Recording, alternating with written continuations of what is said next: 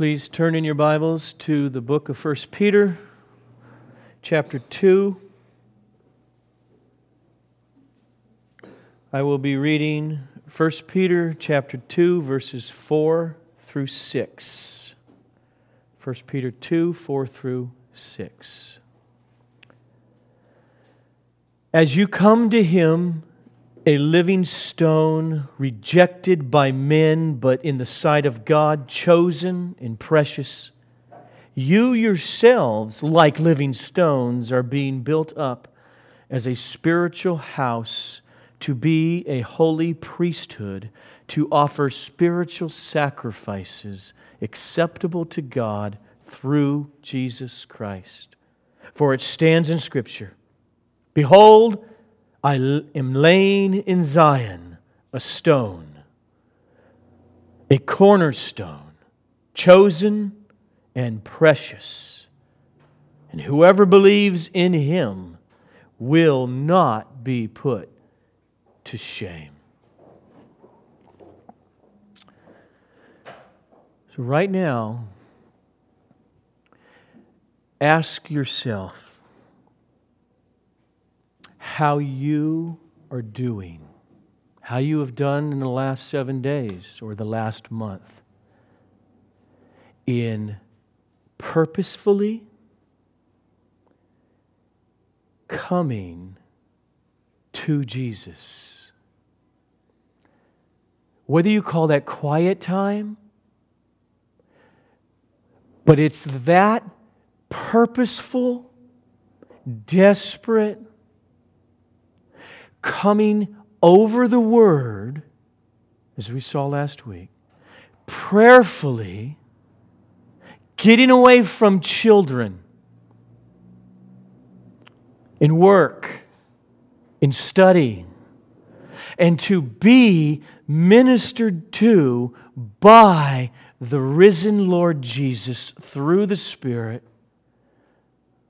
in the Word for the sake of your soul. If, as you muse over that, hmm, you say, well, my life's really busy. I've got babies. I'm a housewife. I work 70 hours a week. I've got to bring home the money. I'm a homeschooler. And by that time, I'm exhausted. So my time with the Lord is and has been very rare. You judge. I'm one of us. I think those answers, and let me, let me be really clear putting, changing the diapers before Christ. I think that is a demonic deception. And that ultimately, you and I cannot afford, for our soul's sake, for our marriage's sake, for our parenting's sake, for our job's sake, for our business sake, we cannot afford to not put Jesus first in this way. Let's pray. Father, I beg that for the rest of our time here this morning, what I am doing now will be as Marcelo prayed, as a priest offering through preaching worship. And I beg that the people here for the next 55 minutes will be as priest, not spectators. Priest actively worshiping over the word. So help me to that end in Jesus' name. Amen. Let's get an overview of the text that we're looking at. This morning, I'm only going to deal with verses 4 and 5 as we work through 1 Peter. But I want you to see in that bird's eye view that verses 4 through 10 are logically one big unit, which is a reason or a support for what we saw last week in verses 1 to 3. The command crave or desire. Well, I don't desire, I know. Do it. Desire the experience of the Lord's personal kindness to you over and in and through the milk of the Word of God. See, verse 4 is directly connected to verse 3. He's saying you should crave, you should desire to taste the kindness of the Lord to you in the Word. Why? Because of verse 4. Because of verses 4 and 5. Because in our coming to Him this way, God is doing something. He is doing the wonderful work that He lays out in verses 4 and 5. See, the logic goes like this Come to Him, feed upon Him. not merely, I did my Bible reading. Press in until you get breakthrough for your soul. Does anyone know what that experience is? If you're a believer, you know what it is, and you know what it is not to have that. When you do that, as you are doing that, the logic is in that coming and coming and coming you do it so that you are being built into, according to this text, living stones who are fashioned together as God's dwelling place on earth, so that you will be a holy priesthood. Why that? For the main goal of this text so that you can offer spiritual sacrifices that are acceptable to Him. That's mind boggling. We so easily flow over that. He's saying, you can walk into the presence of God if you're one of these priests and offer sacrifices and not be burned up. That is amazing. So let's look at the text, verses 4 to 5, slowly, and watch the progression that the Holy Spirit has Peter lay out. Notice first there at the beginning of verse 4, Jesus is called a living stone. Quote, as you come to him, a living stone. Now, Peter's getting that imagery from the Old Testament prophecies that he's going to quote right here. For instance, verse 6, he quotes Isaiah chapter 28, verse 16.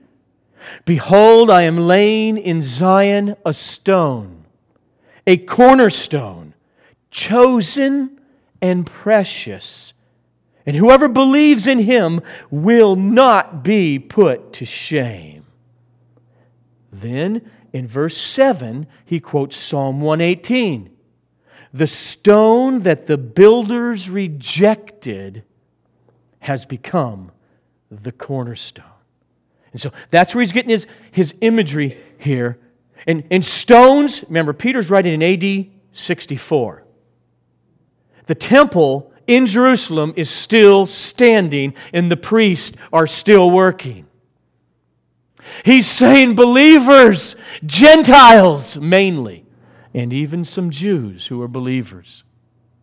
You are living stones, not inanimate objects like the ones in Jerusalem.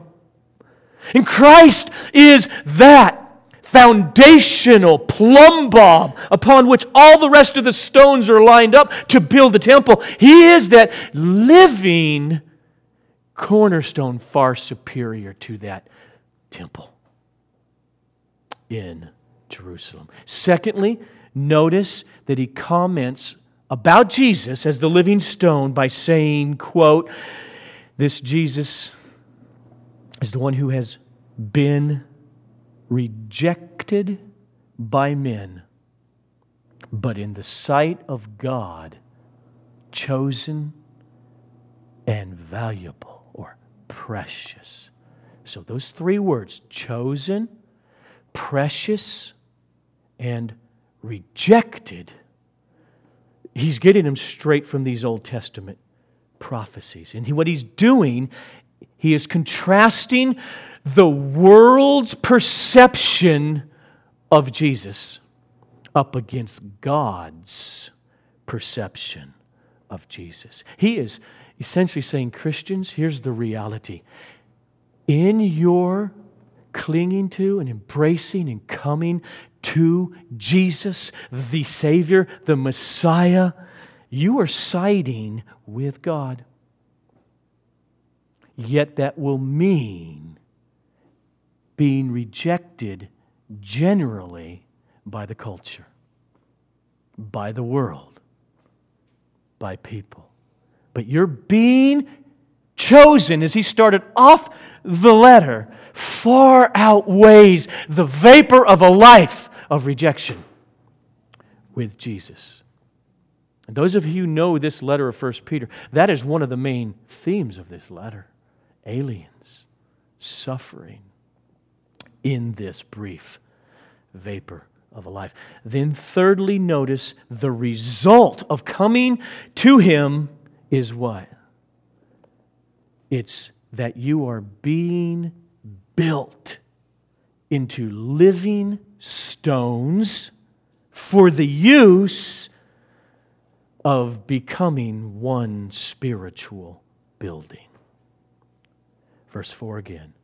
As you come to him, a living stone rejected by men, but in the sight of God chosen and precious, as you come to him, this is what's happening.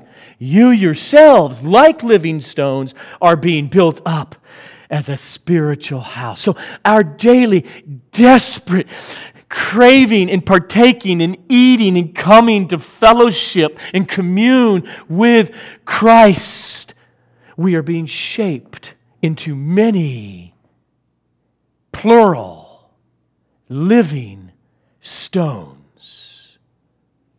So that those many, plural, living stones would be fashioned together and make one singular spiritual house. Christ is the builder. He builds many individuals into one spiritual house where the Spirit of God on earth now dwells. So let's get the picture that he's painting. He says, God is the one building the temple, not like Solomon, not like all the stones are to be chiseled and smoothed out outside Jerusalem in a quarry, then brought in. Don't bang in in the temple site. No.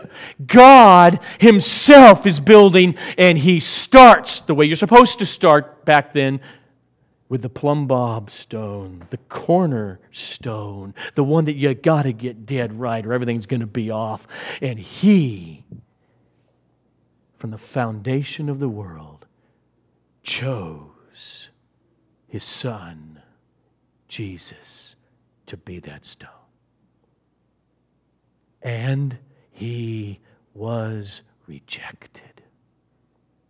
They crucified Him but he says, him having been chosen nonetheless. He is the living stone. He raised him from the dead. He's infinitely valuable or precious. He is the cornerstone by which he's building a temple. He says that's why he does it. Why did he do this with Christ? In order that he would gather people he would gather many individuals. He would gather for himself a people whom he would make alive into living stones and fashion them together for the temple or dwelling place of God on earth. That's the imagery, that's the picture that Peter is painting. And then he goes on, why? Why this? Next, it's for the purpose that that spiritual house where God's presence dwells, that those people would be a holy priesthood. He's saying we are not merely passive rocks, part of the temple in which God dwells, but we are to be active participants daily in the worship of God as priests. Every believer. You don't have to be born in the tribe of Levi and of Aaron. Every priest, you don't have to be a male. Women. Every believer who comes to Jesus savingly is part of that holy priesthood. Yes, there is structure in the church. New Testament's clear about that. There are shepherds, pastors, there's overseers and elders, there's, structure. But the priest he's talking about, those aren't priests on behalf of other people. Every believer is a priest, meaning every believer has direct access to Christ, to God the Father.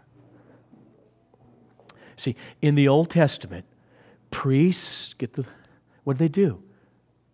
On behalf of the people, they have the job of slaughtering, killing animals. Yes, there's non animal sacrifices too.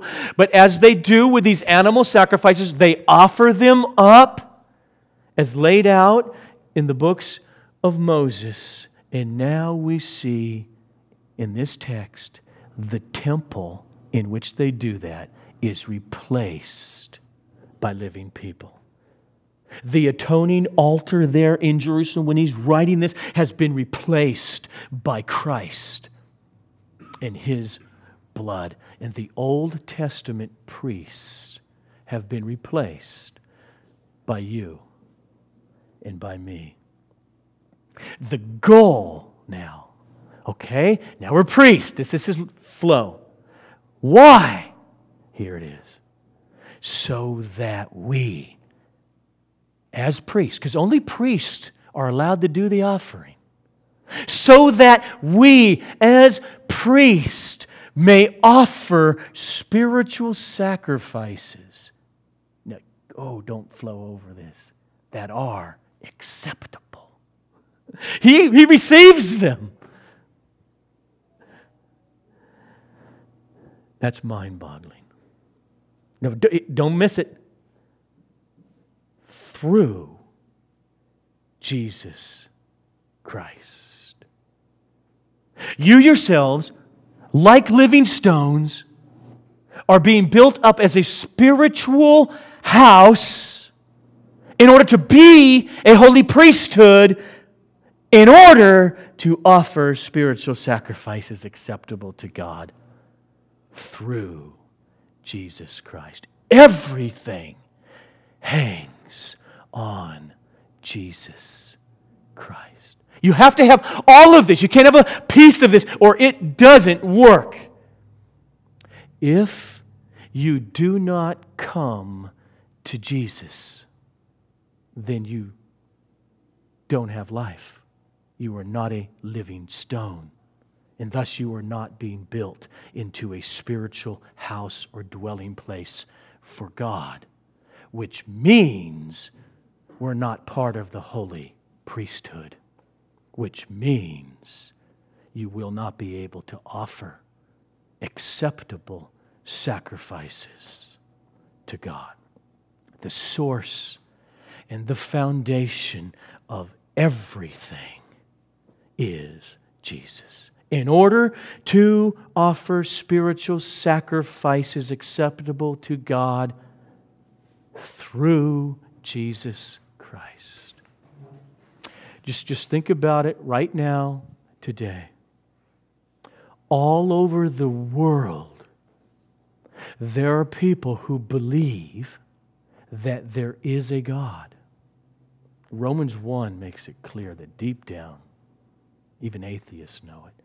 But they believe there is a God, but they do not truly know how to do anything that it would be acceptable to Him. They may be very religious. They may do daily and weekly rituals, religious disciplines. They may be still offering animal sacrifices and vows. And it's all in vain because they are acceptable only through Jesus Christ. But his point now is this remember the flow from last week? But you have tasted. You have tasted the kindness of the Lord Jesus to you in your coming. And therefore, we have the honor of being accepted by Him. And that's what we do in spiritual sacrifices are acceptable to Him. That's the text, what it says to us. Now, for the rest of our time, let's just try to unpack okay, what does that mean? Okay, let's be priests. Let's offer spiritual sacrifices. What, is, what, what does that look like? How do we go about this in real diaper changing life? Let's just stick with the text and just work backwards.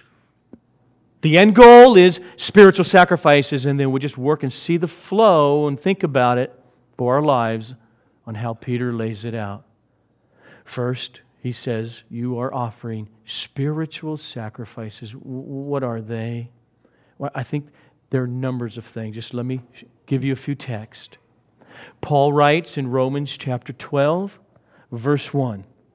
Notice his language. Present your bodies a living sacrifice. The language. That's holy, and hear, hear the word, and acceptable to God, which is your spiritual worship. So, at least it's this you live in a body? Do you ever go anywhere without your body? Whatever you're doing in your body, that's what you're supposed to be doing, is worshiping God in it, with it. Or remember, as the Paul said in 1 Corinthians chapter 10, verse 31, whatever you do, what, in other words, whether you eat, whether you drink, whether you lawyer or doctor or nurse or homeschool or paint houses or build houses or buy and sell, whatever you do, do all to the glory of God. So, what is it? It's all that stuff that you can possibly do. You break it down, one of those things is clear that we are to do. In Hebrews chapter 13, verse 15, he says, Listen to the language. Through Jesus, let us continually, here's the language, offer that's Old Testament sacrificial language. Give offerings. Offer up a sacrifice, not a bull, but a sacrifice of praise to God. What do you mean? That is the fruit of the lips that acknowledge His name. Spiritual sacrifices are including the praises that spring out of our heart's delight in Him. Lips, what you say, gives evidence of what's going on in our heart. That is one really important reason why we, in every church I've ever known, plans a musical aspect of Sunday morning to help us get here. And I've asked worship leaders in the past, and look, I'm not going to say, ooh, this happens in every church, but these were other churches, okay? And I've asked them about this. What is it like? Because you're looking out here, if you have, once in a while, you have your eyes open as a worship leader. You look out here at people. And I've been stunned to hear, boy, it was really hard this morning because 50% of the people look like they're thinking about the Super Bowl today or the paint drying. And this is, I know it's kind of funny, but then again, it's not to come on Sunday morning. You say, remember last week, but I don't feel close to God. I don't have desire to worship. Right. And God says to us, crave. Music is a gift to help us get there. But as we crave, you crave doing it. It is amazing how practice gives feelings in everything. You don't believe me? You haven't kissed your wife in a while? Practice it.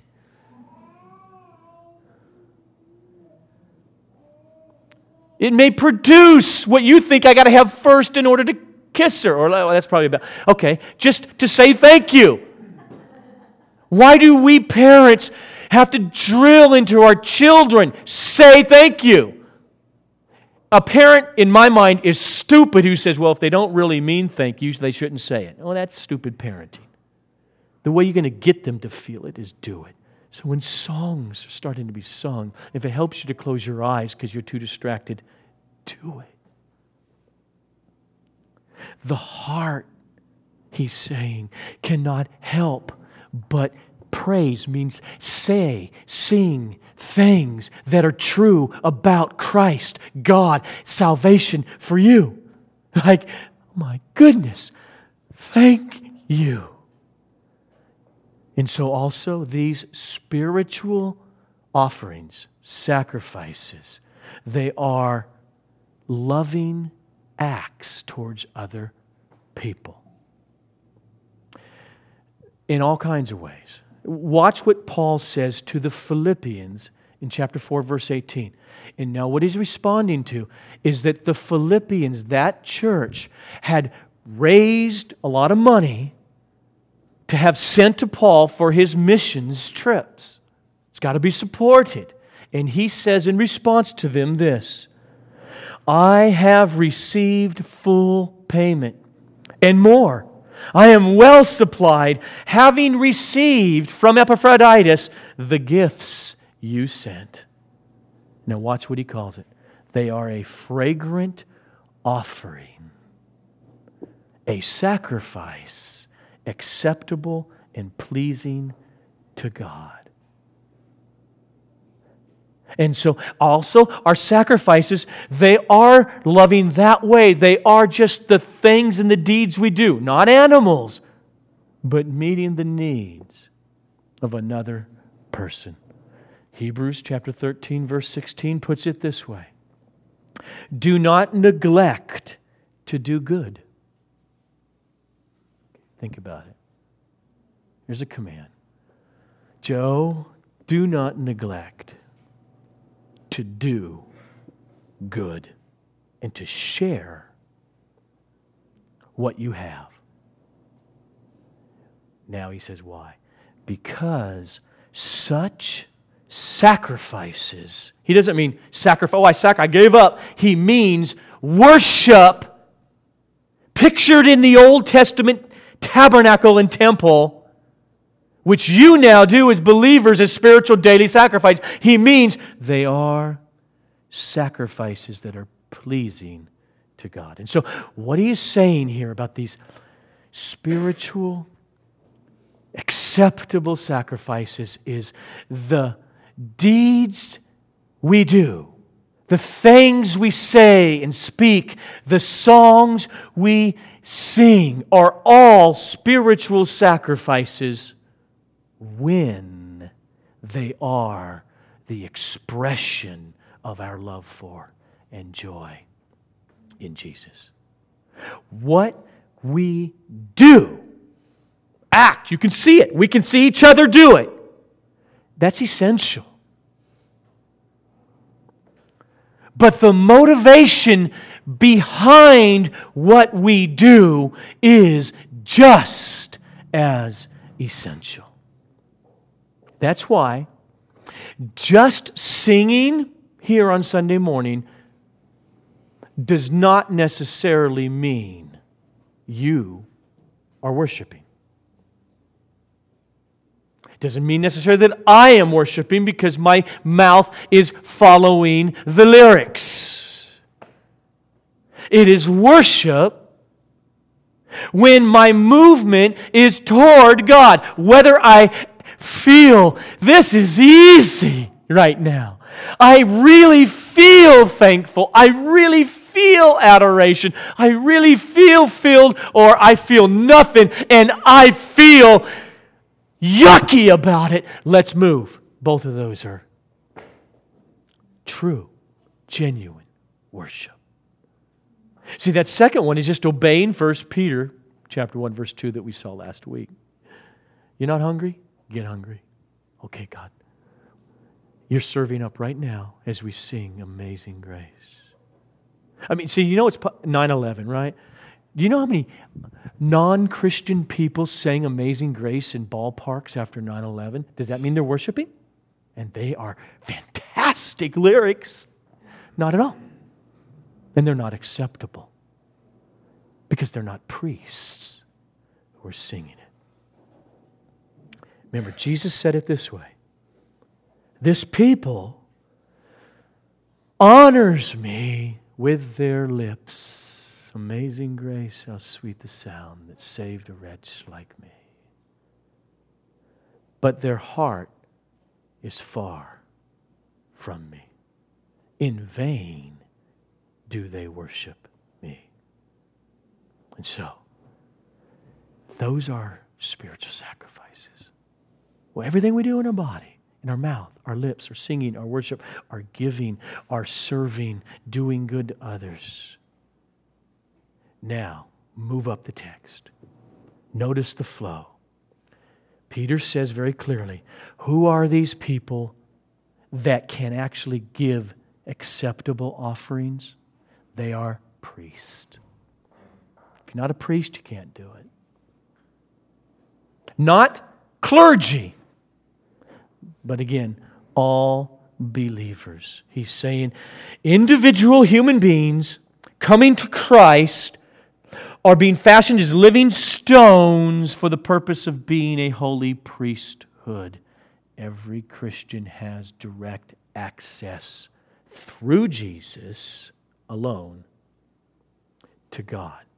This is one of the great doctrines that was revived, especially by Martin Luther in the 16th century Protestant reforming of the church called the priesthood of all believers because it was lost. There were so many teachings and doctrines of church, and of course, the Roman church even calls them priests, mediators. You have one mediator between God and man, and that is the man, Christ Jesus. And spiritual sacrifices, according to this text, thus are acceptable from what? A priesthood. Why? Because that priesthood are those people who are a corporate dwelling of God Himself. You yourselves, like living stones, are being built up as a spiritual house. That's tabernacle and temple language in the Old Testament. A spiritual house to be a holy priesthood in order that you would offer up spiritual sacrifices that are acceptable to God through Jesus Christ. And this is not peripheral. Listen for a moment to the way the Apostle Paul says essentially the same thing in Ephesians chapter 2. Paul writes, starting with verse 19 Christians, specifically here, Gentile Christians, you are fellow citizens with believing Jews. You are fellow citizens with the saints. And you are members of the household of God, which is built on the foundation of the apostles and the prophets. Still have them right here. It's built on the foundation. I'm sorry, but it's not those who are calling themselves apostles today in Charisma Magazine. That is not what he's referring to. You are being built on the foundation of the apostles and the prophets. Christ Jesus Himself, hear His language, being the cornerstone, in whom the whole structure being fitted or joined together grows into a holy temple in the Lord. In Him, Jesus, you also, is this you? Are you one of these yet? You also are being built together into a dwelling place of God by the Spirit. So, biblically, you can see this in 1 Corinthians. Yes, it's true that in a sense, each individual living stone, in one sense, is a temple, or body is a temple. In another, I would say, even more profound sense that is clear in the New Testament, there's only one temple, not many made out of the many stones. As, as Paul just said, being fitted together. God did not set the cornerstone to be rejected and crucified in order to create out of sinful, undeserving wretches like us living stones so that those living stones can remain out in the middle of the desert by themselves. It's not why he did it. He did it so that he would be taking those stones and fashioning them together with other stones and building this gorgeous, massive edifice on earth called the temple or the dwelling place of God. And I think, I hope most of us believers know that there is more of God, more of a profundity and a depth of experience of God by the Spirit in union with, in commitment with the corporate body of Christ. This is what he's talking about here. Let me just put a little parenthesis. I am making an emphasis on our quiet times alone because it's so important. And you want to be more of a blessing when you get together in home group or just have a cup of coffee or talk to someone on a phone who needs prayer. The more that we fill ourselves up, the more we'll be able to overflow. But Peter, when he's writing this, these people did not have their own Bibles. It's too expensive. They didn't all go home with one. We're so blessed. So much of this in the context is dependent upon church structure, meetings, public readings. This church has numbers of locations where they're meeting and, and, and they've saved up enough and paid enough to have different copies, and, and the elders are reading on end scripture and then expounding and teaching. This is the desiring and the craving of the Word of God for them. And that only happens here in this context in community. It is amazing how so many of us evangelical Christians, and a lot of it just because of bad teaching, become church attenders for years and never commit. Which membership? I don't need that. Because that means accountability that's even more clear. It's the same reason why the guy won't marry the woman. As long as she's willing to shack up with. It's just a piece of paper, is the argument. It's just, just a covenant you sign. I got that in my heart. Well, if you got in your heart, why you make a big deal about doing it? Why don't you do it? This is what he's talking about. This is what he's building.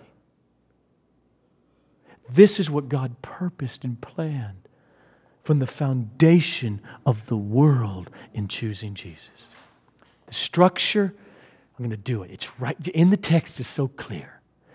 As living stones. In English and in Greek, it's plural. Are being fashioned in English and in Greek, it's singular into a spiritual house. And all of Peter's metaphorical language, let's just think about this now. All of it is dependent upon, understanding it is to know the Old Testament. That's what he's doing. So let's just remember Moses delivers the children of Israel out of slavery, and the glory, the presence of God is manifested with that people in the desert. Cloud by day, fire by night and he instructs them how to make a house for him, the tabernacle. Very, every minute detail, what it looks like, how big it is, and all the furniture and utensils in it. And then it's finished, and the glory of the Lord fills that tabernacle. And then a few hundred years later, in the 900s BC, he has Solomon make a permanent so called, dwelling in Jerusalem, the temple. And it is magnificently structured. It is architecturally gorgeous. And then on dedication day, the glory of the Lord fills the temple. A few hundred years later, the prophet Ezekiel, on behalf of God, says, the glory of the Lord departed the temple.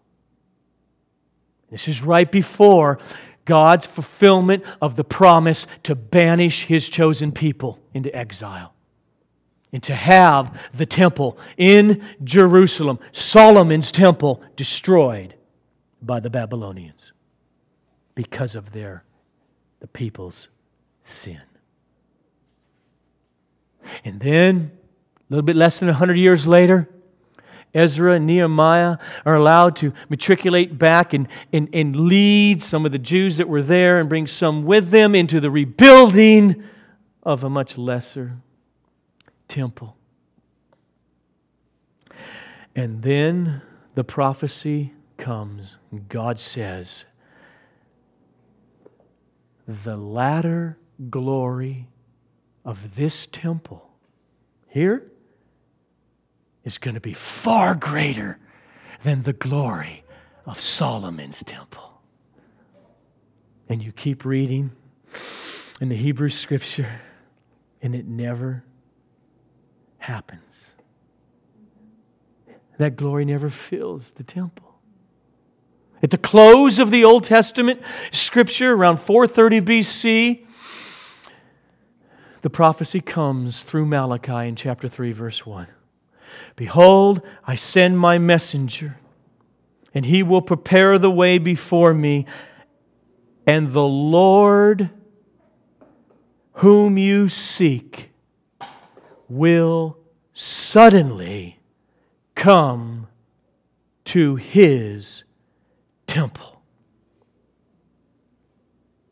And God is silent. A decade passed, nothing. 50 years, nothing. A 100 years, doesn't happen. 200, 300, 400.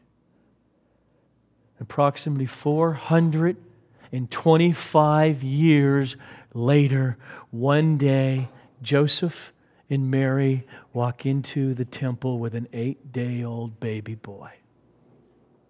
And Simeon and Anna, born again people, witness it and testify by the Spirit to what is happening. Jesus is the greater glory of that former temple. And when he grew up, some 32, 3, 4, 5 years later, he stood looking down at the temple and prophesied its destruction. Another time he stood in the temple and he said, Destroy this temple, and in three days I'll raise it up. And of course, he was referring to the temple of his body. And John, son of Zebedee, was there. And 40 years later or so, when he penned his gospel, he opened up that gospel with these words. In the Word, that eternal Word, became flesh and literally tabernacled among us. Jesus, after his resurrection, before his ascension, said to the apostles, and thus 120, wait. Wait in Jerusalem until the glory of the Lord, that is, the Holy Spirit, fills the temple. That means you, believers. Peter's saying, each and every believer even after the day of Pentecost, 34 years later, some of these people just became Christians in the last 12 months. He says, Do you get it? In your coming to Jesus, you are a living stone. He is filling with His glory, His presence on earth, the temple, which is the church. And one day when he comes back, his glory will fill the entire new heavens and earth, which will be his temple. And so Peter writes, he says, the whole goal of this passage is that we are being built. Gosh, I just want to stay there. Do we believe it? Do we care? Do we wake up on Monday morning thinking this way? We're being built and fashioned into the house of God's magnificent, merciful presence in order to be priests so that we can offer spiritual sacrifices through Jesus Christ. And it is verse 4 that tells us how that happened. So we say, oh, yeah, I want that. I want to experience what he's saying here. And I love the word experience.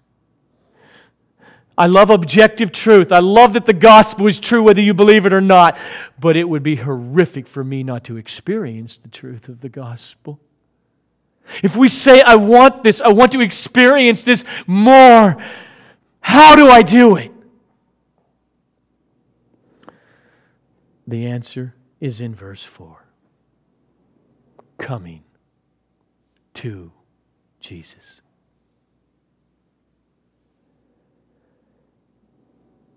Quote, hear it. As you come to Him, a living stone rejected by men but in the sight of God, chosen and precious, as you come to Him, you yourselves, as you come, you yourselves, as you come, you yourselves like living stones, are being built up a spiritual house to be a holy priesthood in order to offer spiritual sacrifices acceptable to God through Jesus. The text says, Our coming is the way we are being built. And the coming that he's talking about is not conversion. At this point in the letter, conversion is a given. Verse 3, chapter 1. And I know it's taken three months to get to this point, but if we went right back to the beginning of the letter right now, started reading, take us three minutes to get to this point. That's the given. Born again by the Spirit, you're in Christ. The coming here is a present tense verb form, which in Greek carries with it the continuous practice of, ongoing action. It refers to our daily, hourly, ongoing drawing near to Christ is the oxygen of our life. See, why? Because the key to understand this coming of verse 4 flows out of verse 3. Verse 4, our approaching, our coming to Him. Okay, who's the Him?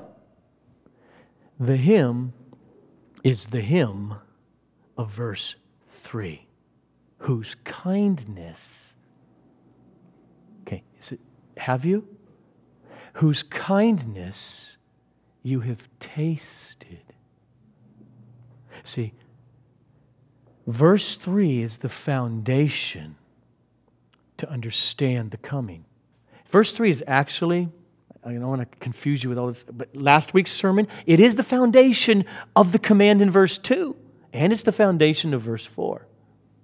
See, the flow, it goes like this. If we bring both weeks together, here's verse 3. Because you have tasted this, to you personally experienced the goodness or the kindness of the Lord through the Word of God. Because of that, therefore, verse 2 crave the milk of the Word all the more. And this week, same thing. Because you have tasted, haven't you? personally experienced the goodness and the kindness of Jesus to you in the Word of God. Therefore, verse 4 keep on coming to Him. That's what he's saying. The coming to Christ. It is the longing, the craving, the working at, causing ourselves, helping, praying, God, make me desire your word. Help my eyes to see the beauty in it so that I'm not bored. The answer to being bored in your picking up the Bible as a Christian, in reading it, is not, I'm bored so I won't do it. The answer is that we would plead with God, help my heart. And keep pleading. If it takes you 33 and a half days of picking up the Bible and still feeling dry, it may be the 34th day. God's mercy shows up. It is the longing for and thus the coming, thus planning to eat breakfast, lunch, or dinner. It's the craving, therefore, coming to the pure milk of the Word. As we saw last week, for the goal of experiencing personally the fellowship, the goodness, the kindness that you're so desperate for because of what is in your life today. And so, here's the rub of it all.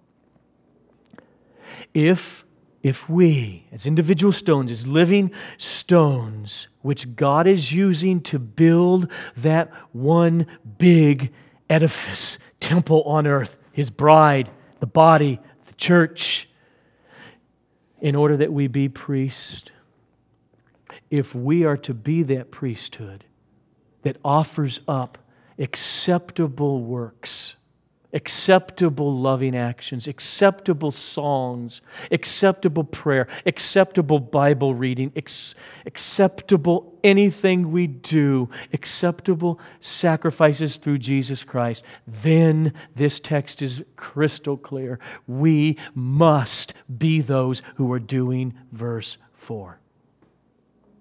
That's the text. Every day. We must prayerfully vigilantly, planfully, desperately draw near to Christ through the words of this book so that we can come by the work of the Spirit in the book to our hearts, come to taste again and again and to see that He is good. And so, again, right now, how are you doing?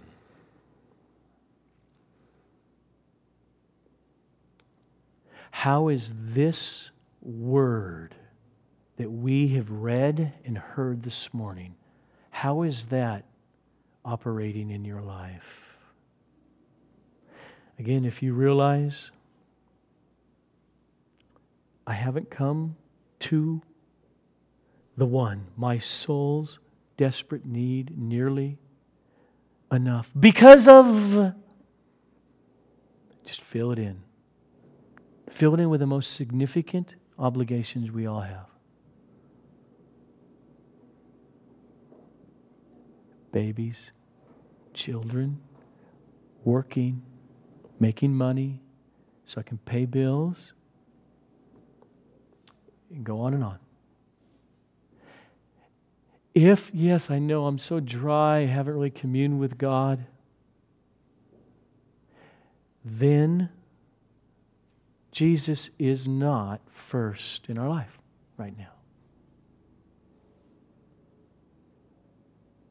To habitually, this speaks to all of us, to habitually not obey 1 Peter chapter 1 excuse me, chapter 2, verses 1 through 5 means, evidences Jesus is not first place in our life.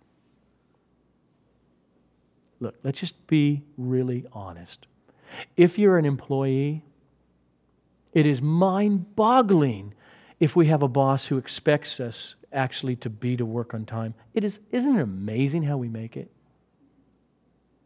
The only reason you and I do in life, how all life is, is prioritizing, period. And when we don't make it, it means, Joe, that's a sign of your hardness and your sin, and he's not first. There's no other logical way around it. But you don't know, I don't know. I got all these obligations and Okay, then here's another one. Let's do it this way. You're struggling with the time? Sit down with a pen and a pad for two weeks. Figure out how much TV you watch.